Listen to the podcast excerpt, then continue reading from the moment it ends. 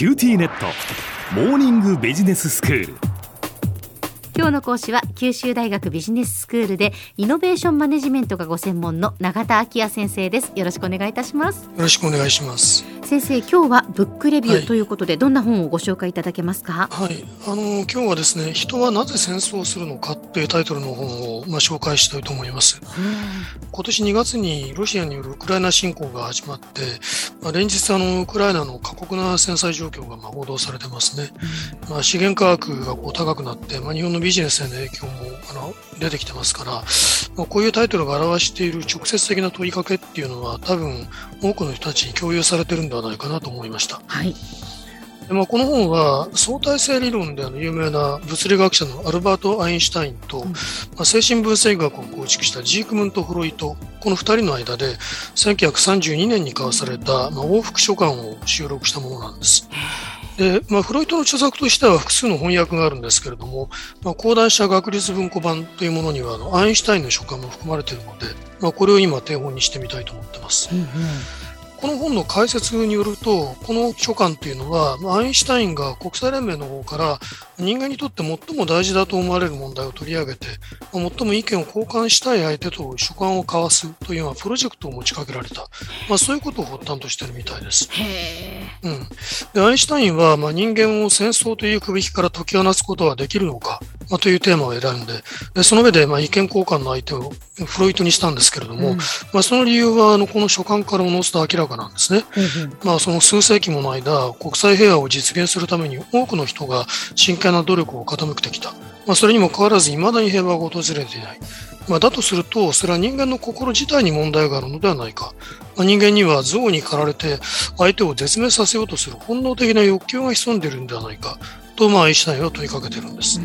で、そして人間を憎悪と破壊という心の病に侵されないようにすることができるんだろうかという問題を、心の専門家であるフロイトに提起しているんですね。はい。で、これに対してフロイトは、破壊に対する本能的な欲求というアインシュタインの見立てをまず全面的に肯定することから変身を書き起こしています。そして自身の欲動の理論を説明してるんですね。この欲望の欲に動くと書く欲動という言葉ですけれども、ドイツ語のトリープという言葉の訳語でして、本能と訳されることもあるようです。本能と言われる方がピンときますね。はい、そうですね。で、フロイトは人間には2種類の欲動があるとしてるんですけれども、一つは生命を保持して統一しようとする欲動で、これをエロスと呼んでるんですね。エロスというのはギリシャ神話に登場する愛の神の名前なんですね。で、そしてもう一つは破壊し殺害しようとする欲動で、攻撃本能とか破壊本能という言葉で捉えられてきた、死の欲動だと言ってるんです。で、ちなみに死の欲動っていう概念は、フロイトの精神分析を継承した学者たちはタナトスと呼んでるんですね。で、タナトスっていうのはやっぱりギリシャ神話に由来していて、死を擬人化した神のことを言ってるんですけれども、で、人間にはこの破壊的な死の欲動が本来的に備わっているとフロイトは言ってるんですけれども、こういうことは聞かされると私たちは抵抗感を覚えるかもしれません。しかしフロイトは生の欲動と死の欲動というのは互いに対立するばかりではなくて、互いに促進し合う面もあって、どちらも人間にはなくてはならないものなんだと言ってるんです。で、例えば、自分の身体とか生命を保持したいっていう欲動は、明らかにエロス的なものだけれども、攻撃的な振る舞いができなければ自分を保持することもできない場合があるわけですね。で、そして歴史上非常に多くの残虐な行為とか、日常生活に見られるおびただしい数の残虐な行為があるということから、人間の心にはとてつもなく強い破壊欲動があるんだと、そういうことを指摘した上で、人間から攻撃的な性質を取り除くことなどできそうもないという結論を導いてるんです。で、さらにフロイトはこうした結論の上に立って、アインシュタインの提起した問題に答えようとしています。人間がすぐに戦果を交えてしまうことが破壊欲動のなせる技だとしたら、それを阻むためには、その反対の欲動であるエロスを呼び覚まさなければならない。で、そのためには人と人との間に感情の絆を作り上げて、あるいは人と人との間に共通性とか類似性を見出して、そこに一体感とか、帰属意識を生み出していくことが必要だと言っています。でまたフロイトは、なぜ私たちは人生の多くの苦難を甘んじて受け入れているのに戦争にだけは強い憤りを覚えるのかと問いかけて、そうした戦争に対する深い嫌悪感というのは文化によって作り出されてきているものなんだと、でしたがってその文化の発展によって高められた知性というのが欲動をコントロールし始めることもできる、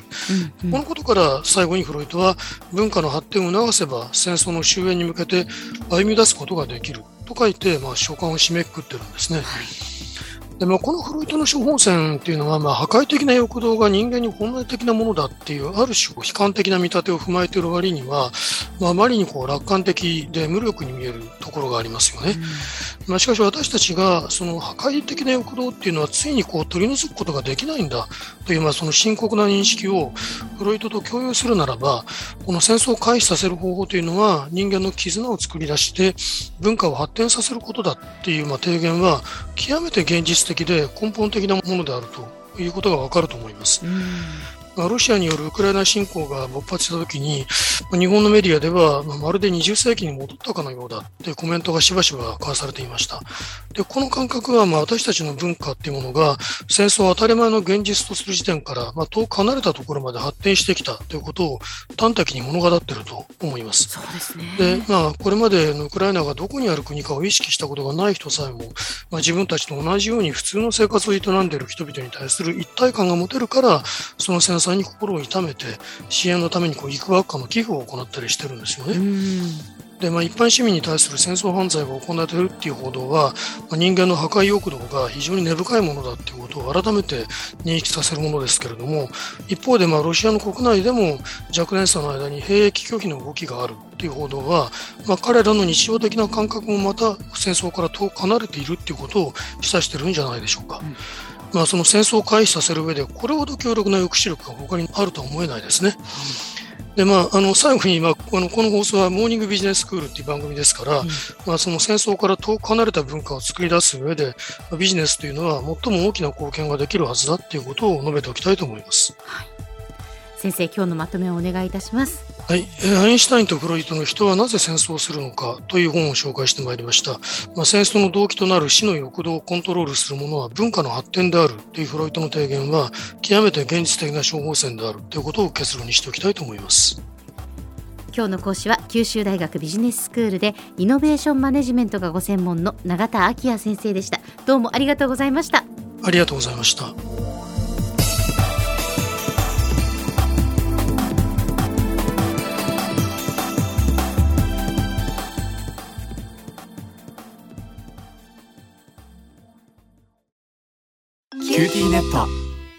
私を捨てて他に乗り換えるの？